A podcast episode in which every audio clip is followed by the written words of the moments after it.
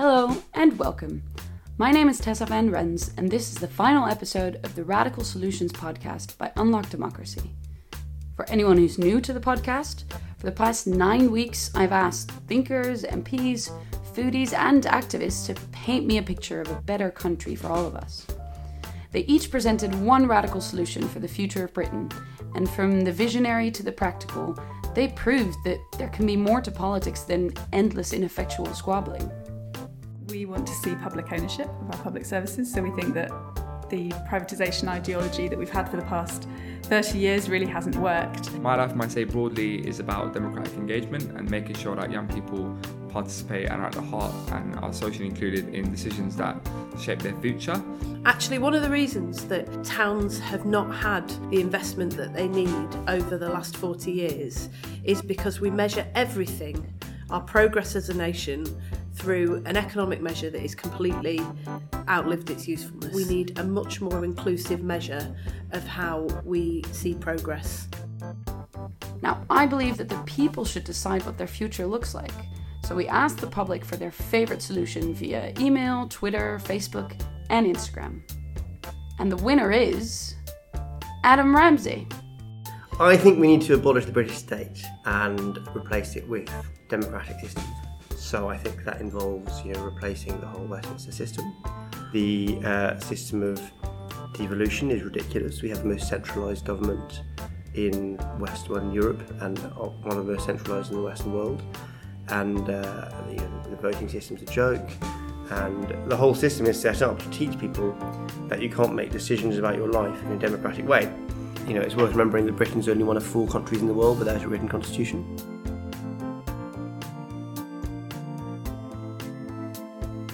Now, Adam's idea, and many of the others we've heard, actually have a large support from the population. Yet somehow, none of these ever get discussed in Westminster. A new leader, a change of parties, leaving the European Union, none of these things will change the fact that the people aren't in charge. The problem is more systemic, and so is the solution. Here to tell us about her radical solution to give us a politics that we deserve is Alex Runswick, Director of Unlock Democracy. Hi, I'm Alex Runswick and I'm Director of Unlock Democracy. Thank you. Um, let's dive right in and tell me what is your radical solution for Britain? Well, at Unlock Democracy, we think that the way we do politics is broken, that the rules aren't fair. So we want um, the people to come together. We want us all to come together and decide how we think we should be governed and to basically rewrite the rules of our politics. That would be through what is known as a citizen led constitutional convention. So it means we, the people, run the process uh, and we deliberate, we take evidence, we think through the different issues about that, that affect our society, and we come together to write a constitution which sets out the rules of what the government can and, more importantly, can't do in our name. Wonderful. Um, I definitely really like and support, as I think most do, the idea of the people having more of a voice uh, on how this country is governed. But I do wonder, don't we already have documents like these? You know, we have the Magna Carta, and there's the European Convention on Human Rights, which, as far as I know, we're not stepping out of at the moment. I hope. Um, so why do we need something else? Well, I mean the UK has a lot of history and it's something we're very, very proud of. And things like the Magna Carta are really important moments in our history, but it's important to recognise what they do and don't do because obviously the Magna Carta was a deal between some barons and an absolute monarch in 1215. Society has changed just a bit in the last 800 years. Not and, kidding. Uh, you know, it's, it's crucial that we reflect what society is now, not the society that was 800 years ago. It's worth bearing in mind that very little of what is in the Magna Carta is actually relevant to is legally valid in, in, in today's society and even the things that are that you know some of the really emotional parts emotive parts of um, the magna carta are around things like the access to fair trial and to uh, to have a fair trial and to have access to justice. And if you look at what's going on now with the cuts to legal aid, you know, yes, we have that right in the Magna Carta, but you can also argue that we don't actually have access to justice because people aren't able to access expert legal advice. They're having to represent themselves in courts up and down the country, and they, you know, that is not a fair and just legal system. So it's interesting that you said, you know, obviously a lot's changed in the past 800 years because it does sometimes feel like, even apart from our constitution that we do or don't have, the political system and, you know, our two parties and the way that we do democracy really hasn't changed at all in the past hundred years, while pretty much everything else about our lives has.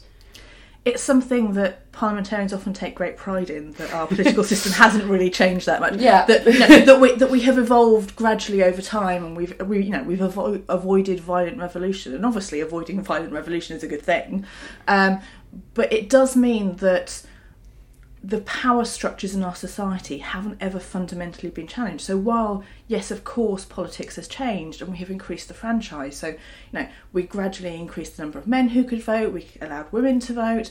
Then it was you know reducing the fran- the age of uh, voting from 21 to 18, and we may even do that to 16. Those are all good things, but they don't change the fundamental nature of power within our society. And unless we do that, we're not actually going to change our politics and we're not going to empower people to feel that they actually have a say in our society. So, do you think that the way everything works now, um, people don't really have a say or not enough of a say? I mean, that sentiment is clearly there. Do you think they're right? Absolutely. I think there are, there are lots of different interconnected reasons why people have a sense of powerlessness. Partly it's that um, the UK is an incredibly centralised nation, far more than most other uh, modern industrialised nations, certainly far more than the rest of Europe. Um, so, you know, if you are in Berwick or Cornwall, London feels incredibly remote. Um, so partly it's about the centralisation of power within the United Kingdom and within, within Westminster and Whitehall, and this attitude that Westminster and Whitehall know best when as most people living in their communities know, they don't. Um, it's also the way our electoral system works and the fact that you can get a, a government with a very large majority but only actually getting 30% of the vote. It's the way that uh, money dominates our politics and the fact that uh, you know, if you have millions of pounds, you can buy access and influence, whether that's through lobbying, whether that's through donations to political parties. There's the sense that the rich and the powerful, and indeed political parties themselves, can, you know, are in fact above the law. Um, so we've seen recently uh, a number of scandals around electoral law that that's not fit for purpose and that the the rules that are supposed to make elections fair and make sure that one party can't spend more than another and that you can't buy an election are simply not working and that overspending in elections has become the price of doing business in British politics.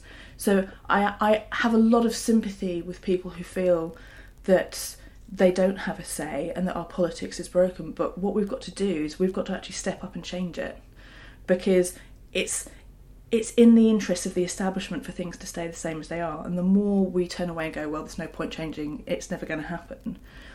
We're just letting them win, and you know, so we have to step up and we have to make the change happen. Great. So, um, coincidentally, or probably not so coincidentally, the the winning idea or the winning radical solution was Adam Ramsay's, and he actually referred to a lot of the points you made as well. So he said that you know ne- because we have a neoliberal system, um, capitalism and money more than the people rule our country.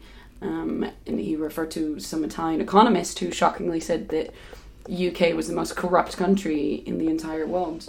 Um, another really great quote that I'd like to bring in that I think really shows what you were talking about why the people aren't in power is that because we don't have a constitution, those who are in charge just get to make it up as they go along, um, which implies that we really don't have a democracy at all. We just have a few people with power and money making the decisions.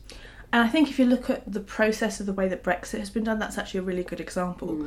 Because when um, Article 50 was triggered, um, the wording of Article 50 is that this has to be triggered in accordance with the country's constitutional arrangements. And that would not be controversial for most countries because you would go to the document that is your constitution and you would look up what that is.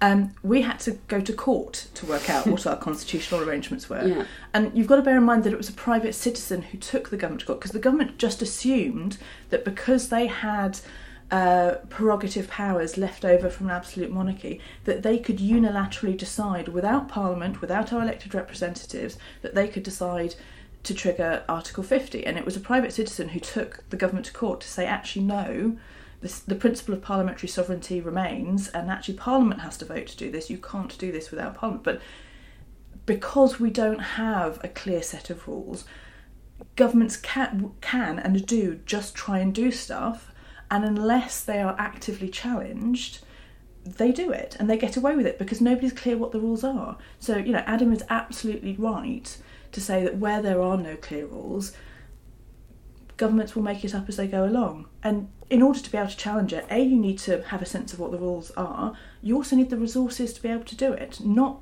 that many people could have taken the government to court to prove that point. Yeah. So, I mean, it's really a unique occurrence that uh, one citizen, as you said, can really influence what happens uh, in government and can have this strong idea and strong sense of like this is not the way it should be and change things.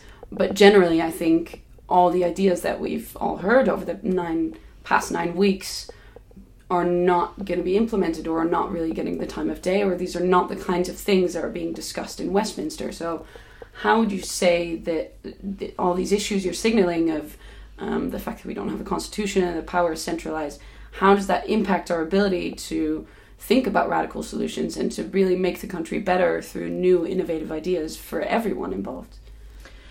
I think there are lots of reasons for that, and I think one of the things that's been really inspiring about this podcast series is the number of radical solutions that are out there. Mm, it's it's yeah. not that we don't have the ideas. Yeah. It's not that there aren't politicians in this country wanting to make big changes. Um, I think one of the reasons why uh, the British political system is so bad at delivering radical change is because it's very short termist. That's partly the electoral system, that's partly the unwritten constitution, it's partly uh, other issues around money and politics. But where an issue um, is a long term one, whether that's climate change, whether that's the ownership of public services, as Kat pointed out, whether that's the economy, as Sam Smethers pointed out, where there are big structural problems, it's actively against the interests of a political party to try and tackle them because they expect to be out of power in a few years and there is no incentive for them to actually work with other parties and to plan for the long term. So I think this is a great example of one of the many times in which what is the interest of a political party very clearly isn't the interest of the people because as you pointed out Kat Hobbs who wants public ownership of um, our water and our NHS 84% of the population supports that. That is more than any vote or election we've had in the past few years. And I think the same goes for climate change and perhaps something similar for the written constitution as well. Mm. So the people want these things, yet they don't happen through our supposedly democratic system. Yeah, I mean, as you said, Unlock Democracy recently did polling, and we found that uh, 65% of people were in support of a written constitution, yeah. and yet we're continually told that these kind, these ideas aren't raised on the doorstep, that they're not important, or that they're. Uh, one of the uh, phrases that politicians often use is something like they're they're a third term issue, which means that you know the government has to be elected three times before they're willing to consider something structural. Um, but I think one of the other things to think about in terms of these issues and why a constitution can help and why a constitution matters is because obviously we would have to, as a nation, have a conversation about what we want in that constitution. And there are some obvious things that go in constitutions, like the right to vote and um, and, and and human rights. And there, you know there are certain basic civil and political rights that are in every constitution, but there are conversations going on around the world about um, what's known as socio-economic rights. So things like protections for the environment, rights to healthcare, rights to housing, rights to uh, um, clean water. Um, these are kind of new generation of rights that some countries have put in their constitution. And it's one of the things that we would need to do is we would need to come together and decide, you know, do we want to include these things? It might be that we don't but we would actually have to ha- come together, have that conversation, and the values that we want to put in our constitution, and to decide who we are.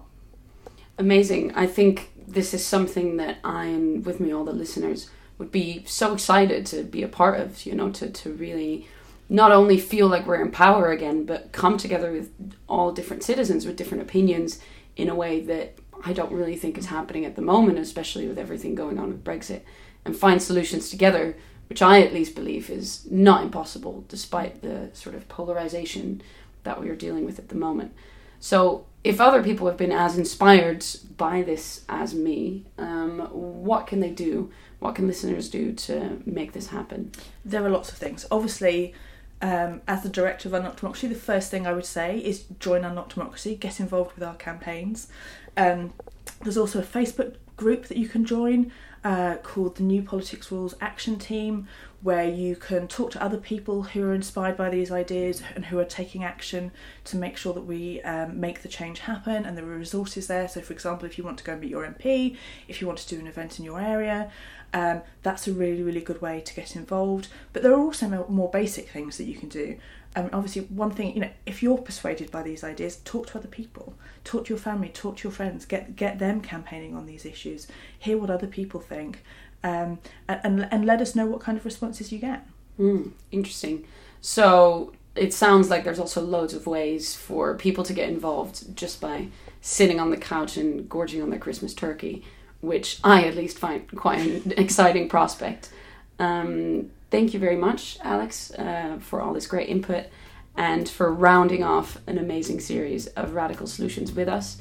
Um, I hope we can all get together and make sure that these ideas get the time of day and that our politics gets better for everyone. Thank you.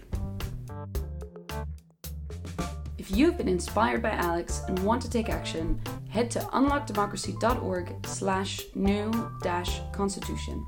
That's unlockdemocracy.org slash new dash constitution. And maybe as your very first action, you could like and share this podcast episode with everyone you know, or perhaps even some people you don't know. If you'd like to hear more radical solutions, then go to unlockdemocracy.org slash podcast. That's unlockdemocracy.org slash podcast. This final episode of Radical Solutions has been produced by Bridie Addison Childs and hosted by me, Tessa Van Rens. It's been an absolute pleasure being your host. Thank you so much for listening.